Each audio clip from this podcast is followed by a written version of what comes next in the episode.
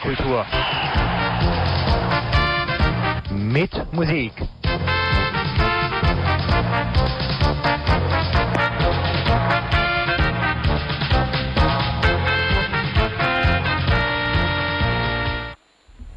Ja, und am Mikrofon mit Andreas Kullig. Mein heutiger Gast im Herrengedeck, der heißt Max Jakob Ost. Er ist Sportjournalist und spricht viel über Fußball. Seit 2014 tut er dies auch überaus erfolgreich in seinem eigenen Podcast Rasenfunk.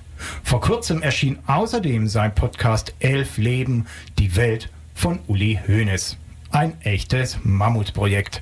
In mehreren Teilen beschäftigt sich Elf Leben ausgiebig und facettenreich mit dem Leben und Wirken des gebürtigen Ulmers Uli H.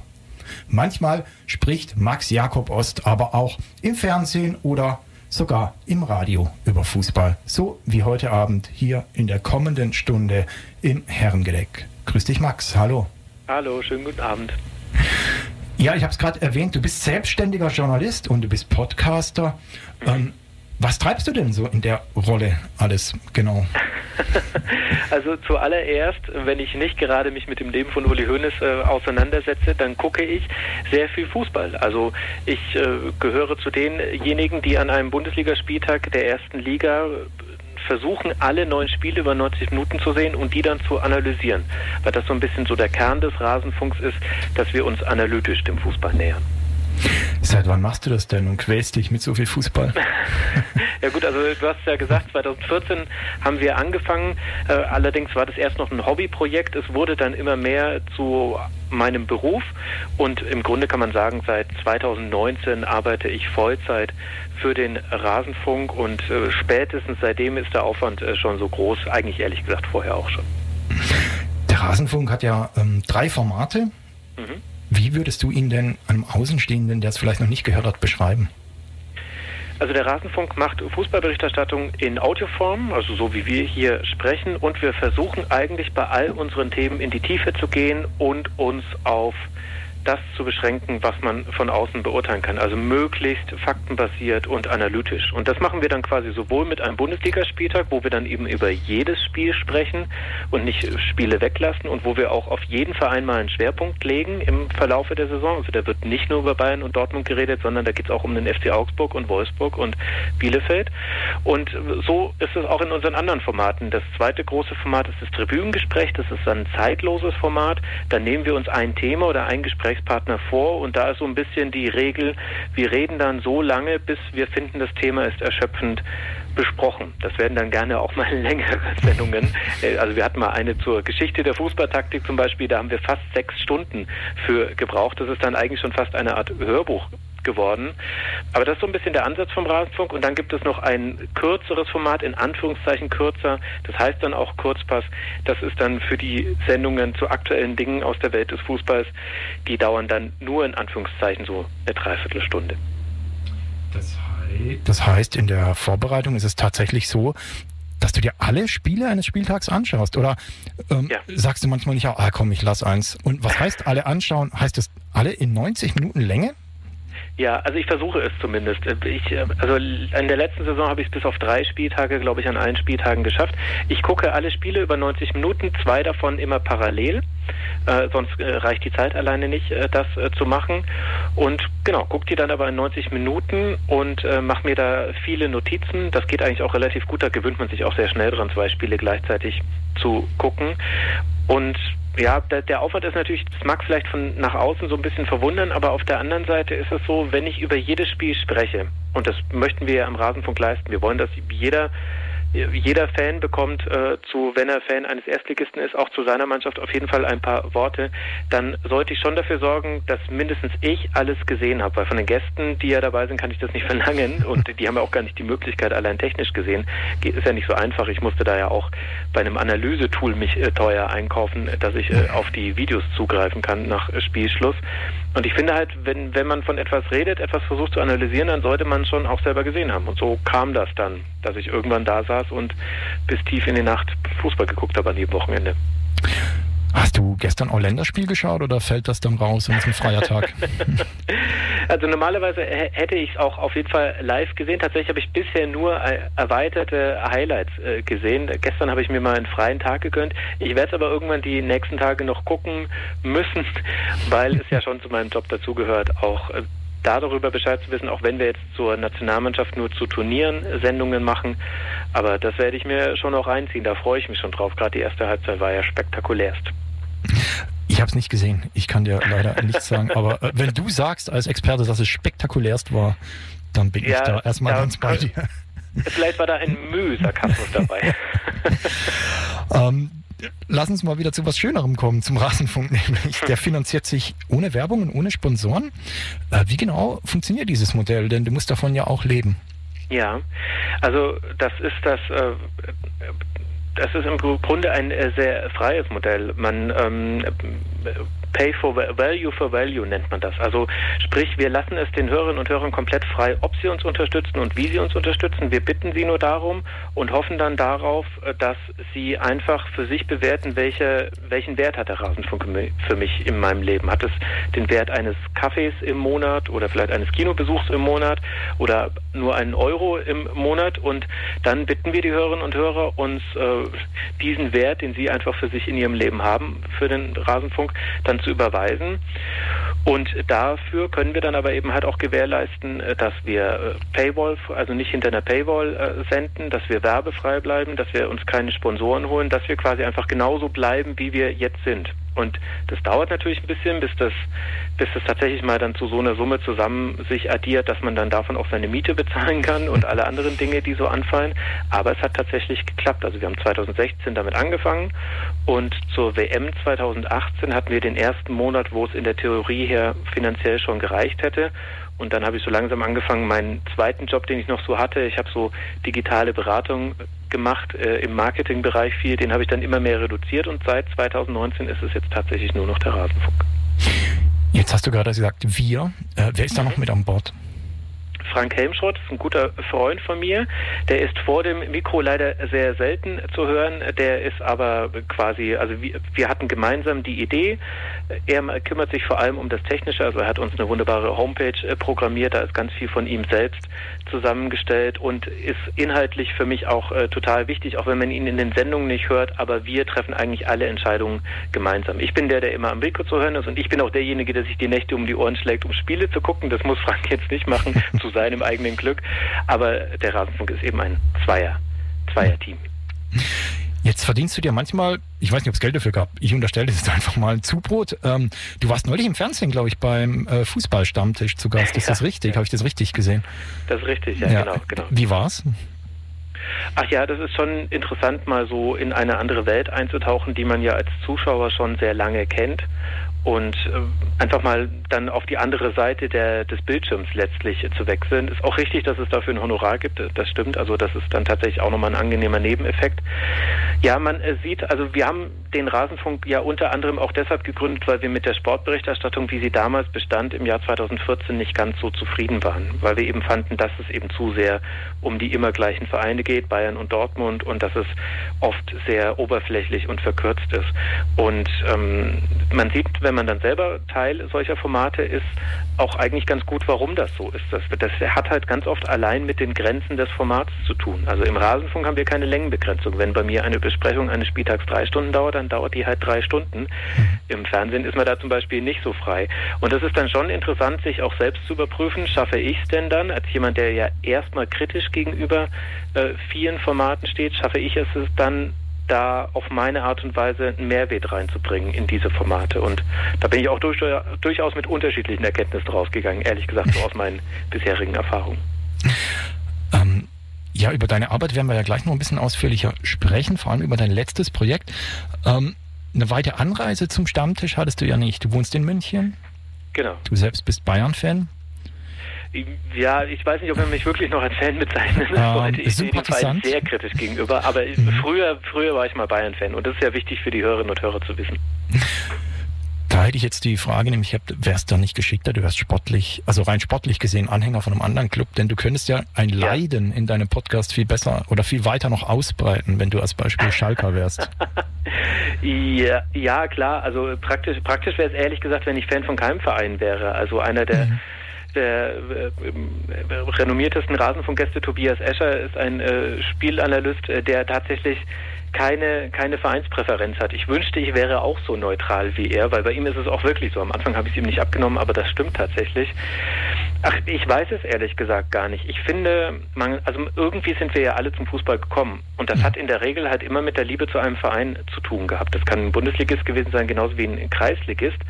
Und das ist ja der, der normale Weg zum Fußball und das ist ja auch nicht schlimm. Ich finde halt nur, dass man transparent damit umgehen sollte. Deswegen erwähne ich das eben in meinen Sendungen, weil wenn ich dann über den FC Bayern spreche oder über Konkurrenten des FC Bayern, ist es ja für die Hörerinnen und Hörer schon wichtig zu wissen, naja, das könnte sein, dass da jetzt gerade jemand äh, seinen Emotionen freien Lauf lässt und sein Hirn gerade ausgeschaltet hat. Ich hoffe, dass ich das nicht tue. Ich versuche alles, das nicht zu tun. Aber ich finde, Sie sollten es schon wissen. Ich verstehe nicht, warum viele Journalistinnen und Journalisten so tun, als wären sie dem Verein, über den sie berichten, komplett neutral gegenüber und in Wirklichkeit wünschen sie ihm eigentlich nur das Beste. Das kann man doch auch öffentlich sagen. Dann die Leute werden dann schon unterscheiden, ob da jetzt äh, gerade der Fan oder der Journalist spricht. Zumal es ja bei der Nationalmannschaft wieder anders ist. Also da ähm, sind die Reporter ja in der Regel wenig objektiv, sondern eindeutig auf einer Seite. Ja, wobei ehrlich gesagt, es dreht sich ja gerade auch so. Ich würde dir da recht geben, bis zum Weltmeistertitel 2014. Mhm dass, äh, dass da einfach schon sich sehr viele auch einfach gewünscht haben, dass mal wieder ein Titel herunterfällt für die armen, geplagten Deutschen, die so, schon so lange nicht mehr Weltmeister wurden. Ich habe aber das Gefühl, jetzt gerade gegenüber der Nationalmannschaft gibt es gerade ein sehr großes Misstrauen bei vielen äh, Journalistinnen und Journalisten, weil die Nationalmannschaft auch nachhaltig einfach für dieses Misstrauen gesorgt hat und zum Teil auch schon fast schon dann ja ein da ist es dann fast sogar schon überkritisch. Interessanterweise aber muss man da immer klar unterscheiden zwischen den Medien, die Fernsehen, äh, die, Entschuldigung, Online, Print, Radio machen und eben den Fernsehmedien. Also die übertragenden Sender, die wiederum, die sind ja immer auf einem relativen Kuschelkurs, wenn man ehrlich ist. So arg kritisch ja. geht's da selten zu. Kritischer ist es in deinem neuen Podcast-Projekt, das vor kurzem erschienen ist, Elf Leben. Und über das wollen wir gleich ausführlich sprechen. Vorher hören wir uns mal einen Titel an, den du mitgebracht hast. Ähm, ja, wir lassen es quasi krachen. Ne? Hier ist ein ASG mit Weekend Money. Und dann sind wir gleich wieder für euch da im Herrengedeck.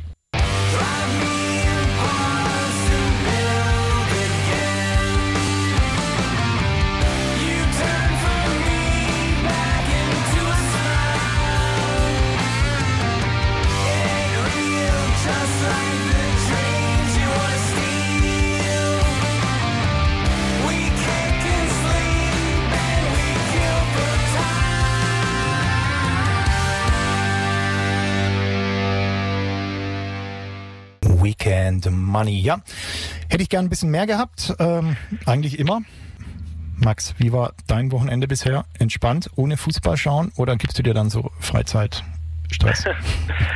ja, also es ist entspannter als ein normales Bundesliga-Wochenende, aber derzeit hänge ich ja kopfüber in, in meinem anderen äh, Projekt über Elf Leben, hast ja vorhin schon ein paar Worte verloren. Da fließt gerade jede freie Sekunde rein. So war es auch an diesem Wochenende. Also ich habe äh, geschrieben, geschrieben, geschrieben, geschrieben an den kommenden Folgen.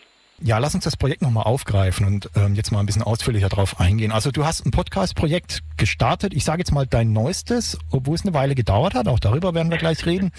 Es heißt Elf Leben, die Welt des Uli Hoeneß. Und ähm, bei Uli Hoeneß, klar, du hast dir es wahrscheinlich gedacht und auch gemerkt, dass du hier warst. Da hören die Ulmer doch immer ganz genau hin. Ein Podcast über Uli Hoeneß. Ähm, ich habe mich gefragt, erstmal, also wie kommt man auf die Idee? Warum sagt jemand, ah, Uli Hoeneß, über den mache ich jetzt einen solchen Mammut-Podcast? ja gut, also damals wusste, hätte ich damals gewusst, dass mich das zweieinhalb Jahre und wahrscheinlich sogar noch länger beschäftigen wird, wer weiß, ob ich das dann so angegangen wäre. Tatsächlich kann ich es dir so genau nicht beantworten. Also das war eine ganz spontane Eingebung. Ich, äh, ich erzähle da ja auch im Podcast selbst drüber, über die Entstehung des Podcasts und man kann mir auch dabei zuhören, wie ich versuche, Uli Hoeneß für diesen Podcast zu gewinnen. Und tatsächlich war es einfach so, dass jemand, der Podcast produziert, der mit mir gemeinsam ein Format machen wollte, mich einfach gefragt hat, worauf hättest du denn Lust? Und mein allererster Gedanke und das allererste, was ich gesagt habe, war, ich würde gern die Welt von Uli Hoeneß verstehen. Und dabei sind wir dann geblieben. Und ich kann dir aber ehrlich gesagt nicht sagen, weil ich habe da vorher nicht drüber nachgedacht. Ich hatte vorher nicht den Plan, einen Hoeneß-Podcast zu machen. Das kam so einfach aus meinem Inneren heraus. Ich denke, dass es damit zusammenhängt, zum einen, dass ich eben als ehemaliger Bayern-Fan immer schon eine Beziehung zu Uli Hoeneß hatte. Und äh, zum anderen, weil er schon eine der faszinierendsten Persönlichkeiten des deutschen Fußballs ist, egal in welche Kategorie ihn man da persönlich einordnen möchte. Aber ich glaube, niemand kann negieren, dass das, was er da geleistet hat, erst als Spieler und dann als Manager, das hat den deutschen Fußball geprägt. Und ich glaube, man kann anhand von Uli Hoeneß ganz gut auch den deutschen Fußball verstehen, wie er sich entwickelt hat. Wie viele Folgen, elf Leben des Uli Hoeneß hast du denn jetzt rausbekommen insgesamt? Das ist eine schwierige Frage. Also wir haben geplant, elf Folgen zu produzieren und, äh, und es war aber Plan von Beginn an, dass der Podcast noch nicht fertig ist, wenn wenn die erste Folge online geht, sondern dass wir das ein bisschen parallel laufen lassen, weil wir uns da eben auch so ein bisschen hoffen, dass da noch eine Dynamik reinkommt mit den Reaktionen auf den Podcast, die wir dann vielleicht wieder im Podcast aufgreifen können. Ich mag das immer, wenn Podcasts leben, auch so ein bisschen von, von der Bindung zu den Hörerinnen und Hörern leben und dann alles fertig vorher zu produzieren und dann öffentlich zu veröffentlichen, das hat sich da nicht so richtig angefühlt.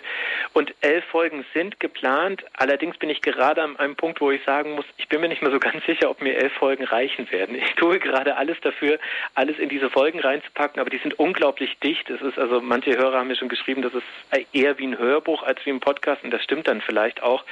Ähm, ich habe da sehr, sehr viele Informationen reingepackt, nicht nur zu Uli Hünnes, sondern zum deutschen Fußball generell und stelle dabei fest, naja, fünf Jahrzehnte deutscher Fußball erzählen sich dann doch gar nicht so schnell weg. Also vielleicht werden sogar noch mehr Folgen. Mal gucken. Ähm, jede Folge ist zwischen 45 und 75 Minuten lang, soweit ich das bisher überblicken kann. Ja, bisher. bisher. Okay, das, das heißt, weil du gerade gesagt hast, du hast jetzt viel geschrieben am Wochenende, das heißt, es wird tendenziell noch länger. Ja, ja, genau. Also äh, es sieht aktuell, also ich, äh, bei Folge 5 kann ich schon definitiv sagen, das ist die bisher längste Folge, die wird anderthalb Stunden dauern. Äh, und gleichzeitig aber, das hört sich jetzt dann auch nach sehr viel an, ist es ja auch tatsächlich auch und wir fanden trotzdem nach ganz, ganz vielen verschiedenen Hördurchgängen, dass, äh, dass die Zeit genau richtig ist. Also wir, ich komme da jetzt nicht ins Plaudern, um es so zu sagen, sondern tatsächlich ist einfach da sehr viel zu erzählen. In dieser Folge 5 wird es dann auch unter anderem um seinen Flugzeugabsturz gehen, den Uli Hoeneß ja als einziger von vier Insassen überlebt hat im Jahr 1982. Das ist natürlich auch ein Thema, wo man jetzt nicht so schnell drüber hinweg wischen möchte. Also es wird tendenziell sogar jetzt äh, längere Folgen noch geben als die, die bisher rausgekommen sind. Hast du noch so den Moment im Kopf, als du so erinnerst du dich an den Startpunkt, also in diesem Moment, als es losging und dass du wirklich sagen kannst, Mensch, seit dem Tag arbeite ich an diesem Projekt, Wahnsinn. Ja, das war tatsächlich äh, dieser, dieser Tag, an dem mich äh, Ruben, das ist derjenige, der mit dem zusammen ich das äh, produziere, eben gefragt hat, was ich machen möchte. Und ähm, da habe ich mit Uli Hoeneß geantwortet und ab der Fahrt nach Hause habe ich dann darüber nachgedacht, habe dann zum ersten Mal darüber nachgedacht, wie würde so ein Podcast eigentlich klingen, wie hätte ich gerne, dass so ein Podcast wäre, Gibt es da Vorbilder, an denen man sich orientieren kann? Und ab dann hat die Arbeit so lose begonnen und dann sehr schnell ging es dann los mit, dass ich mir halt alle Biografien besorgt habe, die gelesen habe und die habe ich jetzt inzwischen, ich glaube, ich habe die meisten sogar schon dreimal gelesen und äh, ja, ab dann, ab dann war Uli Hoeneß in meinem Kopf. So seltsam das ehrlich gesagt in der Rückschau ist, weil das ja schon wirklich eine lange Zeit. Es gibt über ihn ja schon unglaublich viel Material. Also es gibt natürlich Filme, ja. es gibt Bücher, die du gerade ja schon erwähnt hast, es gibt Fotos, es gibt Tonaufnahmen, es gibt Zeitzeugen und so weiter. Wie bist du denn bei der Recherche vorgegangen, um das alles zu sortieren? Ähm, das ist ja ein riesiger Berg und du musst ja irgendwann auch entscheiden, was ist für mich wichtig und was ist unwichtig. Wie trenne ich das? Das ist tatsächlich mit die größte Aufgabe dieses Projekts und an der scheitere ich, glaube ich, noch jeden Tag. Also einfach Schluss zu machen und zu sagen, okay, das muss jetzt einfach reichen an Informationen, die ich äh, konsumiert habe zu einem bestimmten Lebensabschnitt zum Beispiel von Uli Hoeneß. Ich, ich weiß nicht, ehrlich gesagt, ähm, ob, ob das ob mir das wirklich gelungen ist, weil vielleicht ist das einer der Gründe, warum ich schon so lange daran arbeite. Äh, das ist ja einfach eine irre lange Zeit. Es ergibt ja alles gar keinen Sinn, wenn man ehrlich ist, an einem Podcast zweieinhalb Jahre zu arbeiten. Aber ähm, gleichzeitig habe ich halt dabei auch wieder gemerkt, äh, warum ich ähm, warum ich das eigentlich machen möchte. Also die Detailtiefe, die in dem die wir jetzt bei Elf Leben haben, da wäre ich jetzt so selbstbewusst zu sagen, dass es diese Detailtiefe noch in keiner Publikation über Uli Hoeneß gab. Also nicht in den Biografien, nicht in den Filmen, die es über ihn gibt und definitiv auch nicht in den Porträts, da die sind ja sowieso nur kürzer, weil wir einfach ganz viel den Kontext mit einbeziehen. Ich finde es eben, ich, ich könnte jetzt natürlich auch so seine Geschichte erzählen und äh, und das bewerten, aber ich finde, ich muss den Kontext dazu liefern. Also wenn Uli Hoeneß im Jahr 1981 entscheidet, der FC Bayern steigt aus der zentralen Fanartikelvermarktung der Bundesligisten aus, dann muss ich doch wissen, wie viel hat man dafür, also wie viel kam da eigentlich damals eigentlich rum für die Bundesligisten? Was haben eigentlich die anderen Bundesligisten gemacht? Äh, welche Auswirkungen hatte das? Also finde ich, dass man das wissen muss. Und davon erzähle ich auch ganz viel dann gar nicht im Podcast. Also da landet gar nicht, da landet dann selbst davon nur ein Bruchteil im Podcast. Aber um diese Entscheidung einordnen zu können, muss ich mich wirklich mit viel Arbeit in diese Zeit rein, reinwühlen so ein bisschen. Und deswegen glaube ich, dass, dass jetzt Elf Leben dadurch ein Podcast wird, der sehr, sehr viel Kontext mitliefert und man versteht eben nicht nur Uli Hoeneß besser oder das, wie er gehandelt hat, sondern eben auch den deutschen Fußball. Ich dachte immer, ich kenne mich aus über den deutschen Fußball. Ich habe während der Recherche an diesem Podcast festgestellt, ich wusste ganz viele Dinge nicht. Also ich möchte dir ähm, schon recht geben und sagen, ja, der Kontext ist wichtig und ich habe mir die ersten drei Folgen auch angehört. Ähm, und finde schon auch, dass das wirklich zum Tragen kommt. Andererseits, äh, für deine Arbeit bedeutet das ja, dass der Berg an Arbeit immer weiter wächst. Ja. wie viel, wie viel Raum in deinem Leben hat das Projekt denn eingenommen? Also hast du noch Privatleben oder bist du tatsächlich schon äh, irgendwie der zweite, alles, der zweite Uli Hoeneß? Es ist schon alles sehr reduziert aktuell. Also ja, der, es nimmt schon ein bisschen zu viel Raum ein tatsächlich. Äh, das, das, das will ich schon offen zugeben. Also und, und jetzt ist es vielleicht ganz gut, dass jetzt das Projekt schon öffentlich ist und jetzt alle auf neue Folgen warten. Das zwingt mich dann auch dazu, einfach bei manchen Dingen dann mal zu sagen, okay, gut, also mehr als jetzt äh, bis hier kann ich jetzt auch nicht leisten. Ich versuche mich aktuell, ich habe hier, also jetzt gerade, wo wir reden, ich habe hier so einen riesen Bücherstapel neben mir, das sind so, glaube ich, 30 Bücher oder so. Und ich versuche jetzt immer, mich auf diese Bücher plus alles, was ich schon vorher in äh, Zeitungsarchiven recherchiert hatte, zu beschränken. Das ist, also, dass ich, früher habe ich, vor ein paar Monaten habe ich mir immer noch neue Bücher nachbestellt und irgendwann dachte ich mir, okay, gut, das darfst du jetzt einfach nicht mehr machen, Max. Bestell dir jetzt einfach keine neuen Sachen mehr, sondern arbeite jetzt mit allen Dingen, die du schon hast. Das ist gerade so so mein Thema. Aber es ist, es ist zu raumgreifend äh, geworden. Also ich könnte das auch definitiv nicht machen, glaube ich, wenn ich so, wenn ich nicht so flexibel wäre durch meine Arbeit am Rasenfunk. Mhm. Da, also der Rasenfunk läuft ja normal weiter. Aber in allen anderen freien Zeiten arbeite ich an elf Leben. Und das, also ein Arbeitgeber hätte mir das nicht erlauben können. Es muss ja auch Vorteile haben, wenn man selbstständig ist. ja, ja, absolut. Das hat viele Vorteile.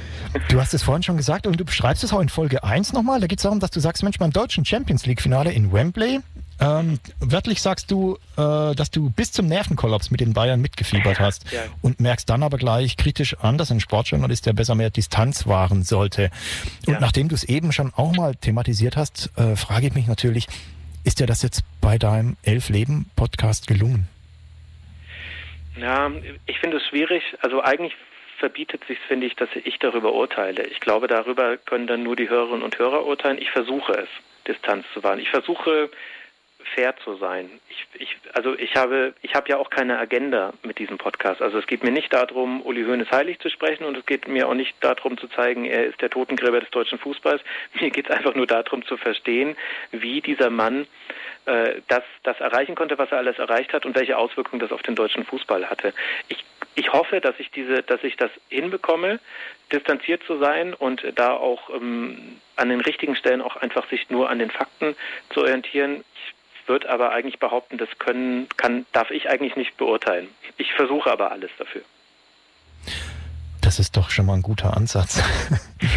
das ist doch, also ja, ich glaube, da gibt es andere, die sagen, oh nee, da packe ich meinen Senf mit rein. Ähm, ja, du hast mit vielen Menschen geredet, die Uli Hoeneß kennen, die mit ihm zusammengespielt haben, die auch gegen ihn gespielt haben. Hast du überhaupt noch einen Überblick, wie viele das waren? Interessanterweise habe ich gestern habe ich die Passage geschrieben, wie viele, wie wir angefangen haben, Gäste anzufragen und habe da dann nochmal in mein, in mein Gesprächspartner-Dokument reingeguckt und bin unglaublich erschrocken. Ich habe in meinem in meiner Liste von potenziellen Gesprächspartnern stehen über 130 Leute Die habe ich jetzt nicht alle angefragt, aber tatsächlich viele davon habe ich angefragt. Also ähm, Interviews geführt habe ich jetzt wahrscheinlich mit irgendwas zwischen 30 und 40 Personen, würde ich vermuten. Ich kann dir die genaue Zahl aber nicht sagen. Es ist auch in der Tat so, dass ich aktuell noch weitere Interviews führe für die späteren Folgen. Also ich bin quasi immer noch mitten in der Arbeit drin. Aber das ist wahrscheinlich so. Also 30 bis 40 Personen angefragt habe ich wahrscheinlich, also nachdem 130 in der Liste stehen, habe ich wahrscheinlich schon 100 angefragt, äh, würde ich äh, vermuten.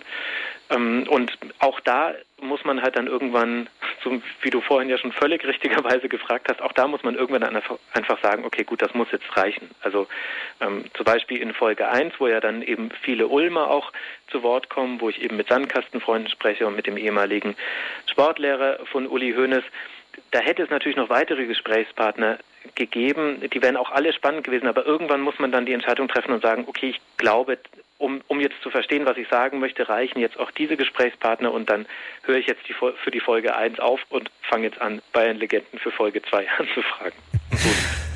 Gibt es denn so eine generelle Tendenz, wie der Uli Hoeneß in den Gesprächen weghauen?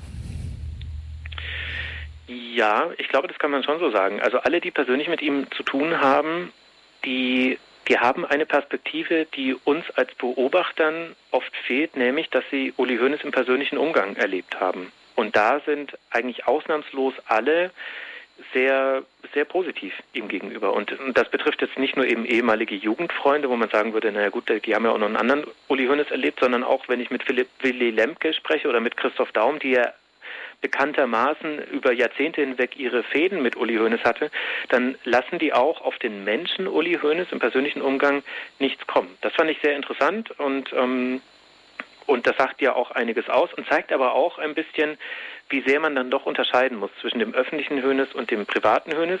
Ich rede über den öffentlichen Hönes, weil ich möchte gar nicht, also ich finde, mich geht der private Hönes gar nichts an. Also wie Uli Hönes mit seinen Kindern umgeht, das ist einfach, das ist nicht unser Bier als Öffentlichkeit. Aber da, da muss man schon immer mal wieder diesen Schritt zurücktreten und sich das bewusst machen. Wir sprechen hier über jemanden, der unglaublich präsent ist in der Öffentlichkeit und deswegen meint man, alles von ihm zu wissen und dem ist aber nicht so. Auch ich, der sich zweieinhalb Jahre reingearbeitet hat, ich weiß nur einen Bruchteil äh, von der Persönlichkeit Uli Hoeneß. Und das ist aber auch nicht schlimm, weil wir reden ja über den öffentlichen Hoeneß und der private Hoeneß darf ja auch so sein, wie er sein möchte. Aber das war tatsächlich die eine Grundkonstante, die äh, der im persönlichen Umgang da lassen sowohl in Anführungszeichen Kritiker seiner Person als auch äh, Befürworter oder Förderer, Fans seiner Person lassen da wenig auf Uli Hoeneß kommen. Gibt es denn Unterschiede wie Weggefährten aus Ulm und äh, jene, die ihn aus München, äh, Münchner Zeiten kennen, Uli Hoeneß bewerten? Ja, ich glaube schon und das ist ja auch eigentlich relativ verständlich, weil die Ulmer Weggefährten, die haben Uli Hoeneß noch in einer Phase erlebt, in der er quasi schon, also er war ja immer eine besondere Persönlichkeit und auch in gewissen Dingen äh, seiner Zeit voraus oder zumindest hat man früh gemerkt, aus dem könnte etwas werden. Das haben ja alle Ulmer gesagt, aber sie haben ihn ja noch erlebt, so ein Zeitpunkt, wo noch nichts aus ihm faktisch geworden war, außer eben ein sehr erfolgreicher Fußballspieler, bei dem klar war, er wird zu einem Bundesligisten wechseln. Und dann ist es aber so, dadurch, dass die Karriere von Uli Hoeneß so schnell auf Touren kam. Also der hat ein halbes Jahr Anlaufzeit beim FC Bayern gebraucht, dann war er Stammspieler, dann hat er den DFB-Pokal gewonnen, im nächsten Jahr ist er Europameister geworden, hat äh, die erste Meisterschaft gewonnen und nochmal zwei Jahre später war er auch Europapokalsieger und war Weltmeister. Also das ging ja quasi von, im Alter von 22 Jahren hatte Uli Hoeneß jeden Titel gewonnen, den man als Fußballspieler gewinnen möchte. Das heißt, alle Menschen, die ihn quasi ab dann erlebt haben, die haben Uli Hoeneß von Anfang an als diesen erfolgreichen Menschen kennengelernt. Deutschland. Und das verändert, glaube ich, dann auch ein bisschen die Perspektive. Im Ulmer Theater war Uli Hoeneß zuletzt ähm, ja im Programm quasi äh, zu Gast, wenn man so will. Äh, da lief ja das Stück Aufstieg und Fall des Uli H., eine deutsche Wurstiade. Auch das ähm, erwähnst du in deinem Podcast. Warst du auch dort im Theater, um ein Gespräch zu führen? Nee, also ich habe äh, ich hab, äh, zu diesem Stück einige Gespräche geführt, habe mich aber dann dagegen entschieden, es in die Folge einzubauen, weil das auch so ein bisschen, also da hätte man sehr viel vorgreifen müssen, weil es ja wesentlich mit dem Steuerprozess zu tun hat. Es kann sein, dass ich, dass ich nochmal später darauf kommen werde. Also dieser Steuerprozess ist der große Bruch in der Biografie von Uli Hoeneß. Also ich habe das selten bei einer öffentlichen Person so klar erlebt, dass du dass alles, was sich um die Person dreht, in ein Vorher und ein Nachher trennen musst. Und so ist es mit diesem Steuerprozess und dieses Stück gehört ja eigentlich ins Nachher. Es kann sein, dass es da nochmal zur Sprache kommt. Da lasse ich mich von mir selbst überraschen. Das weiß ich, weiß ich erst in ein paar Wochen. Wir sind gespannt und lassen uns jetzt erst nochmal krachen. Du hast nochmal Musik mitgebracht, nämlich Mastodon mit Steam Breather und ich ähm, pack noch oben drauf die Idols vom neuen Album, äh, den Track Kill Them With Kindness.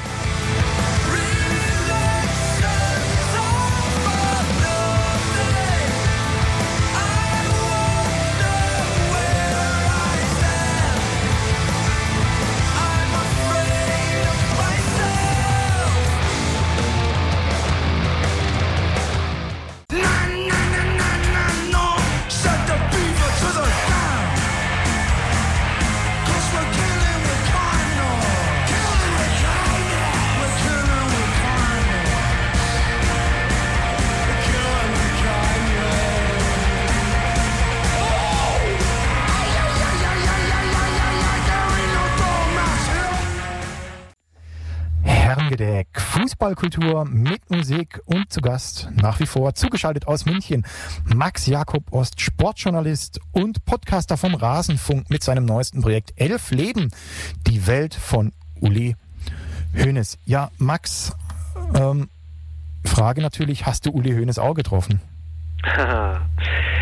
Das möchte ich jetzt hier noch nicht verraten, weil das ja einer der Erzählstränge ist, äh, wie ich versuche, Uli Hoeneß äh, für ein Interview zu gewinnen. Wobei, was ich schon verraten kann, weil man das öffentlich gesehen hat, wir saßen zusammen in einer der besagten Fußball-Talkshow-Sendungen, über die du ganz am Anfang mit mir gesprochen hast. Okay, das heißt, wir warten es ab und hören fleißig weiter natürlich. Ja, genau. Alle deine Gesprächspartner, die ich bisher zumindest hören konnte, also von dem, was sozusagen bisher freigeschaltet ist oder durch dich freigegeben, die heben immer wieder zwei Dinge hervor. Das eine ist, dass ähm, Uli Hoeneß sehr auf Finanzen bedacht ist und das zweite ist sein unglaublich großer Ehrgeiz. Ist ja. denn dieser Ehrgeiz, soweit du das bisher sagen kannst, zumindest sein markantester Charakterzug? Ja, ich glaube tatsächlich. Also das ist äh, das ist das, was ihn auszeichnet und was vor allem dazu geführt hat, dass er viele Dinge konsequenter gemacht hat als andere seiner Zeit und dann auch der späteren noch kommenden Zeiten. Also was Uli Hoeneß auszeichnet, ist eben nicht nur, dass er diesen Ehrgeiz hat, sondern dass dieser Antrieb dann auch so groß war, wenn er dann etwas für richtig erachtet hat, dann hat er es in aller Konsequenz betrieben. Und das kannst du auf eigentlich jedes Thema anwenden. Also egal, ob es dann die Gründung seiner Fleisch, äh, seines Fleischwarenunternehmens ist, ob das eben das Einführung des Merchandisings beim FC Bayern ist, ob das oder ob das eben zum Beispiel auch öffentliche Äußerungen gegen Kritiker des FC Bayern sind. Wenn Uli Hoeneß eine, also er hat immer zu allen Dingen eine Position und dann ist er da aber auch zu 100 Prozent konsequent und, und, zieht das durch, macht sich dadurch auch angreifbar, nimmt es auch in Kauf.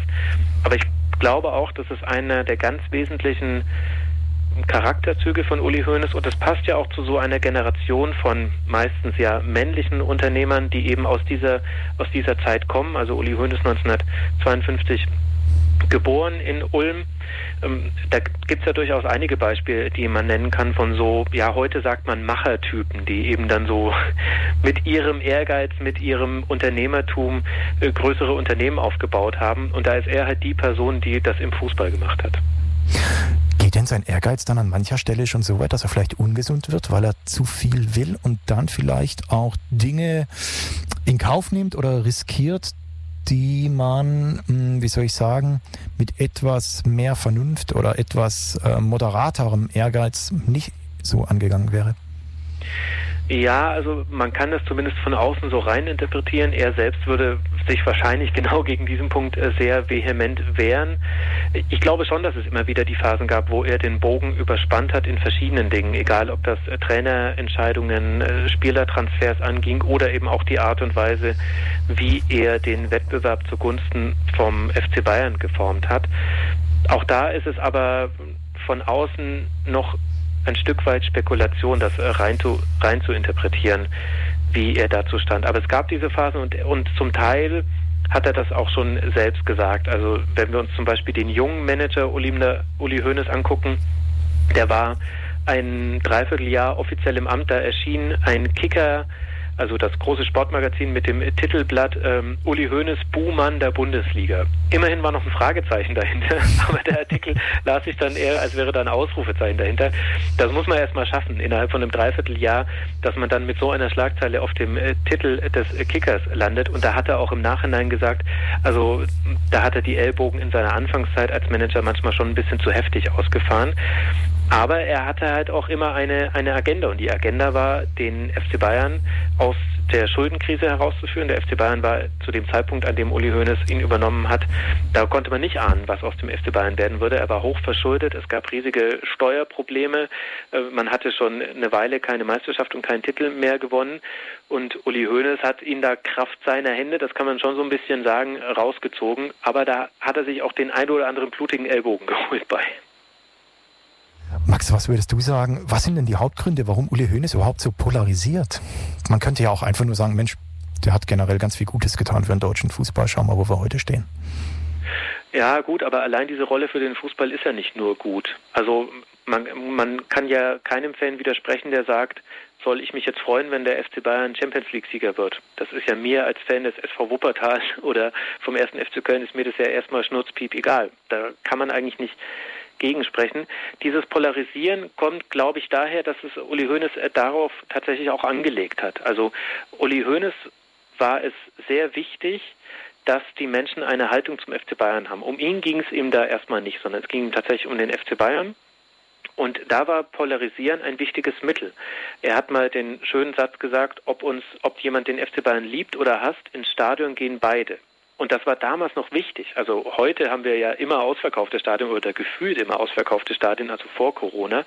Aber ganz lange war das allergrößte Thema für alle Bundesligisten, wie zur Hölle kriegen wir Zuschauer ins Stadion, weil das, das die wichtigste Einnahmequelle war und weil damals, wenn es geregnet hat, dann saßen auch im großen Münchner Olympiastadion 8000 Menschen. Äh, und da war die Polarisierung ein ganz, ganz wichtiges Mittel. Du hattest immer eine Haltung. Und äh, ich glaube, ein bisschen hat das darauf angelegt und es entspricht aber auch sein Strat seinem, seinem Naturell. Ich glaube, Uli Hoeneß hat auch viele Dinge mal aus dem Bauch heraus gemacht, wo er vielleicht im Nachhinein gerne sagen würde, das war Strategie. Ich glaube, gerade so im Umfeld von Spielen, das kann man ja auch gut nachvollziehen, viel Adrenalin, viel Emotion und er lebt ja das Spiel schon sehr deutlich mit. Da sind auch hin und wieder mal Dinge rausgerutscht, die vielleicht auch einfach nur aus dem Bauch herauskamen. Gibt es denn nach all den Interviews und all den Recherchen, die du betrieben hast, eine Erkenntnis über Uli Hoeneß, die dich am meisten überrascht hat? Ja, also in der Tat hat es mich überrascht, dass er diese Strategie der Polarisierung, also Nee, eigentlich nicht nur das Polarisieren. Es hat mich überrascht, dass Uli Hoeneß eigentlich immer sehr deutlich gesagt hat, was gerade seine aktuelle Taktik ist. Also dass man da, dass ich da auch gar nicht reininterpretieren muss, wenn ich sage eben zum Beispiel, na, er wollte, dass die Leute ins Stadion gehen. Das kann ich so sagen, weil das hat er damals in Interviews gesagt. Und er hat auch damals ganz klar gesagt, wie er glaubt, dass sich der Fernsehmarkt entwickelt. Er hat äh, gesagt, wie er glaubt, äh, dass Pay-TV Einzug halten wird.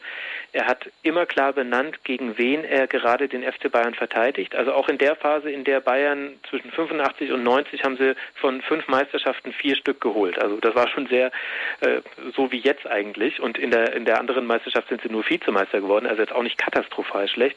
Aber schon damals hat FC Bayern, hat äh, Uli Hoeneß den FC Bayern immer noch ein Stückchen weiterführen wollen, weil er immer Bedrohung von außen gesehen hat und er hat es aber immer klar benannt. Also äh, da war das mal der Pharmakonzern Bayer, der mit Uerdingen und mit Leverkusen in die Liga gekommen ist und wo Uli Hoeneß gesagt hat, ey, gegen 30 Milliarden äh, D-Mark Unternehmen, da habe ich keine Chance, wenn, wenn die richtig mitbieten.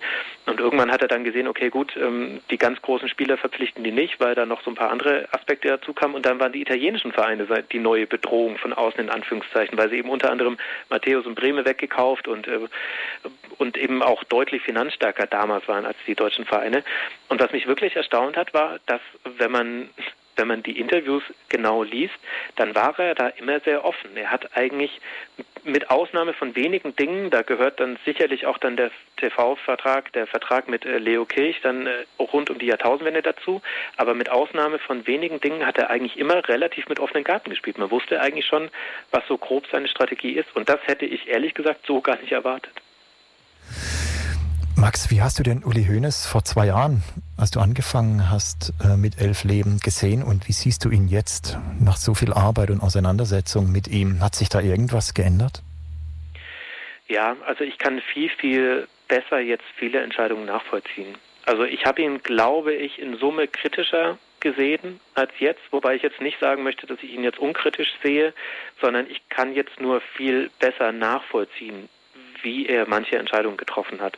Also ich, ich finde es schlimm für den deutschen Fußball, dass, äh, dass der Wettbewerb national im Grunde kaputt ist. Dass, dass die Bayern einfach jetzt neunmal in Folge Meister werden oder achtmal in Folge und, äh, und auch noch den DFB-Pokal ständig holen, dass das quasi dass ein Eintracht Frankfurt-Fan eigentlich heutzutage aufwächst im Bewusstsein, ich werde es wahrscheinlich nie erleben, dass meine Mannschaft mal deutscher Meister wird. Das finde ich, das finde ich schlimm und so funktioniert für mich auch nicht sportlicher Wettbewerb. Ich kann aber jetzt viel, viel besser nachvollziehen, über welche verschiedenen Entscheidungen unter anderem Uli Hoeneß dafür gesorgt hat, dass dieser Wettbewerb so ist. Und, und er hatte immer eine Motivation. Und die Motivation war nie, äh, dem deutschen Fußball etwas wegzunehmen. Die Motivation war immer das Beste für den FC Bayern und eben nicht nur national erfolgreich sein, sondern auch europäisch. Also er hat einfach einen anderen Blick auf denselben Wettbewerb. Uli Hoeneß sieht die Bundesliga und denkt sich, ja, ich möchte aber auch den Europapokal gewinnen, weil ich möchte zu den Besten der Welt gehören. Und die Bundesligisten sehen logischerweise erstmal nur die Bundesliga. Und äh, also ich kann viele, viele Dinge jetzt viel, viel besser nachvollziehen, einfach weil ich, weil ich jetzt die Entscheidungen in, in ihrer Zeit besser einordnen kann, wie sie damals gefallen sind. Mir selbst kommt es ähm, so aus der Ulmer Ferne immer so ein bisschen vor, als würde der FC Bayern oder auch die Anhänger des FC Bayern ein wenig unkritisch mit dem äh, damaligen Präsidenten Uli Hoeneß umgehen. Also ich habe dann auch immer die Bilder vor Augen, wie er quasi nach seiner Haftstrafe äh, unter großem Applaus wieder mhm. zum Präsidenten gewählt wurde. Letztendlich, ja. ähm, sofern ich mich jetzt erinnere, der einzige Kritiker bei dieser Versammlung wurde dann relativ schnell mundtot gemacht. Ja. Ähm, da gibt's ja noch mehr Fälle. Also dann, ja, dass man quasi die eigenen Fans diskreditiert, äh, die Lachsfresser oder wie er sie bezeichnet hat, vorzieht. Ähm, oder anderen, ähm, so wie jetzt auch Alaba gerade vorwirft, dass sie Geld verdienen wollen. Ja, ich persönlich würde mir da einen kritischeren Umgang wünschen. Wie geht's dir denn so vor Ort? Du bist ja tiefer in der Materie, nicht nur Uli Höhne, sondern auch FC Bayern drin. Mhm. Ja, also bei den Fans finde ich ehrlich gesagt, äh, ähm, da ziemt es sich ja nicht, äh, irgendwelche den Leuten vorschreiben zu wollen, wie sie jemanden zu finden haben. Das muss jeder Fan mit sich selbst ausmachen. Und da ist sein, die Liebe zu Uli Hoeneß ist unglaublich groß. Also die Uli, Uli Sprechchöre, die hat man ja förmlich im Ohr, wenn man sich mit Uli Hoeneß beschäftigt. Ich würde mir aber tatsächlich auch oder hätte mir an der einen oder anderen Stelle auch äh, in der medialen Berichterstattung nochmal einen anderen Ton in der Berichterstattung gewünscht. Das hat sich natürlich mit dem Steuerprozess auch verändert. Ne, da gab es auch sehr, sehr viel Kritik. Aber insgesamt finde ich schon, dass, äh, dass sich da die Medien sehr deutlich unterscheiden und auch so ein bisschen, man kann das manchmal auch so ein bisschen daran ablesen, sind das noch Journalistinnen und Journalisten, ja, also eigentlich vor allem Männer, die über Uli Hoeneß schreiben, die ihn persönlich schon lange begleiten, oder sind das jüngere Kräfte, die jetzt äh, neuer dazugekommen sind? Und die, die Jüngeren, die sehen ihn alle tendenziell etwas kritischer als diejenigen, die, ich sage jetzt einfach mal, 30 Jahre schon mit ihm durch dick und dünn gegangen sind. Das ist vielleicht auch ganz natürlich, aber äh, ich habe jetzt schon häufiger Berichte gelesen, wo ich mir dann dachte, naja, also mit dem Wissen von heute glaube ich, der Autor würde das nicht mehr so schreiben und schon damals war es eigentlich ein bisschen verkürzend und ein bisschen zu einfach dargestellt. Aber dazu gehört halt auch, letztlich erzählen wir, also Journalisten erzählen ja oft Geschichten, auch wenn sie natürlich von sich behaupten würden, immer nur abzubilden. Aber es sind, wenn man ehrlich ist, auch häufig einfach nur Geschichten, die erzählt werden. Und eine Geschichte erzählt sich auch oft ein bisschen besser, wenn man denjenigen, den man beschreibt, ein bisschen größer oder ein bisschen kleiner macht, als er eigentlich ist. Und es gab schon eine Phase in seiner Karriere, in der wurde Uli Hoeneß größer gemacht, als er als er vielleicht ist, so rund um dann das Ende seiner, als er vom Manager zum Präsidenten wurde, 2009 da hatte eigentlich so die Öffentlichkeit gefühlt ihren Frieden mit Uli Hoeneß gemacht. Und dann kam der Steuerprozess und da wurde er in der Berichterstattung dann ein bisschen, also da wurde dann vielleicht ein bisschen zu sehr auf ihn draufgehauen. Ähm, nicht, weil ich das irgendwie rechtfertigen wollen würde, das gar nicht, sondern einfach nur, da war manchmal der, der Stil der, der Kommentare war ein Ticken zu bissig. Also da, da war so ein bisschen Häme durchzuspüren und das finde ich, sollte man sich eigentlich auch sparen. Max, wir sind gleich tatsächlich, ich habe auf die Uhr geschaut, schon am Ende dieser ähm, Stunde Herrengedeck am heutigen Abend angelangt. Ähm, welches Mammutprojekt hast du dir als nächstes vorgenommen? Gibt es eine weitere Staffel Elf Leben, diesmal zum Beispiel zu Aki Watzke oder Horst Held? Äh, ja, also mein erstes Mammutprojekt wird Ausschlafen. Das wird wunderbar. Da freue ich mich schon unglaublich drauf. Das wird allerdings auch noch wahrscheinlich erst 2021 stattfinden. Das wird toll. Ja, also es ist darauf angelegt, dass es noch weitere Staffeln von Elf Leben gibt.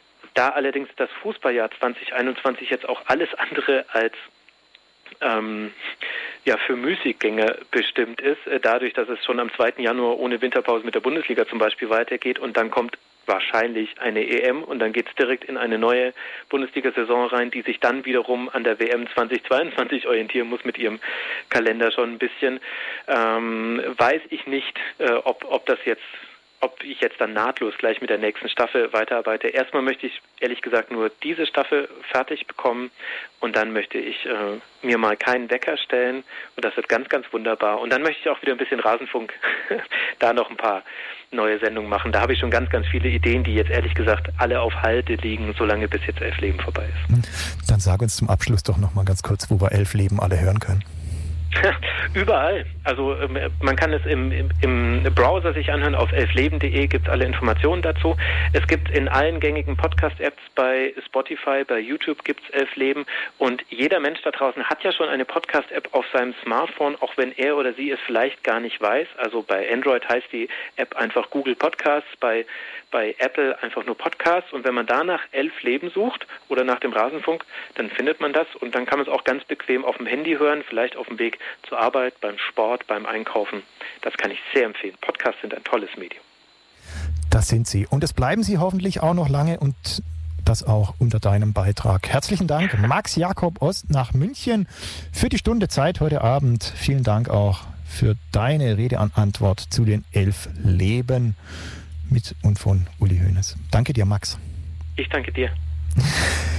Ja, mir bleibt noch zu sagen, dass ihr die aktuelle Sendung natürlich auch alle anderen Ausgaben zum Nachhören unter www.freefm.de oder herrengedeck.blogspot.de findet. Das nächste Herrengedeck gibt's wieder in vier Wochen, dann mit einem Special Football Meets Jazz. Roland Jetter von der fabelhaften Sendung Jazzin, die jetzt auch gleich im Anschluss läuft.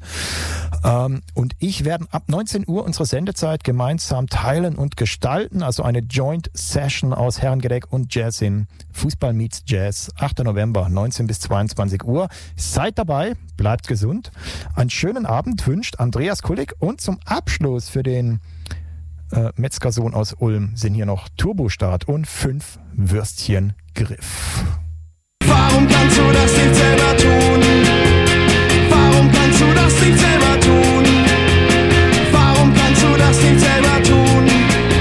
Der Kopf nur noch mit, weil die Furcht alles ist und das Leben nur ein Fünf Griff oder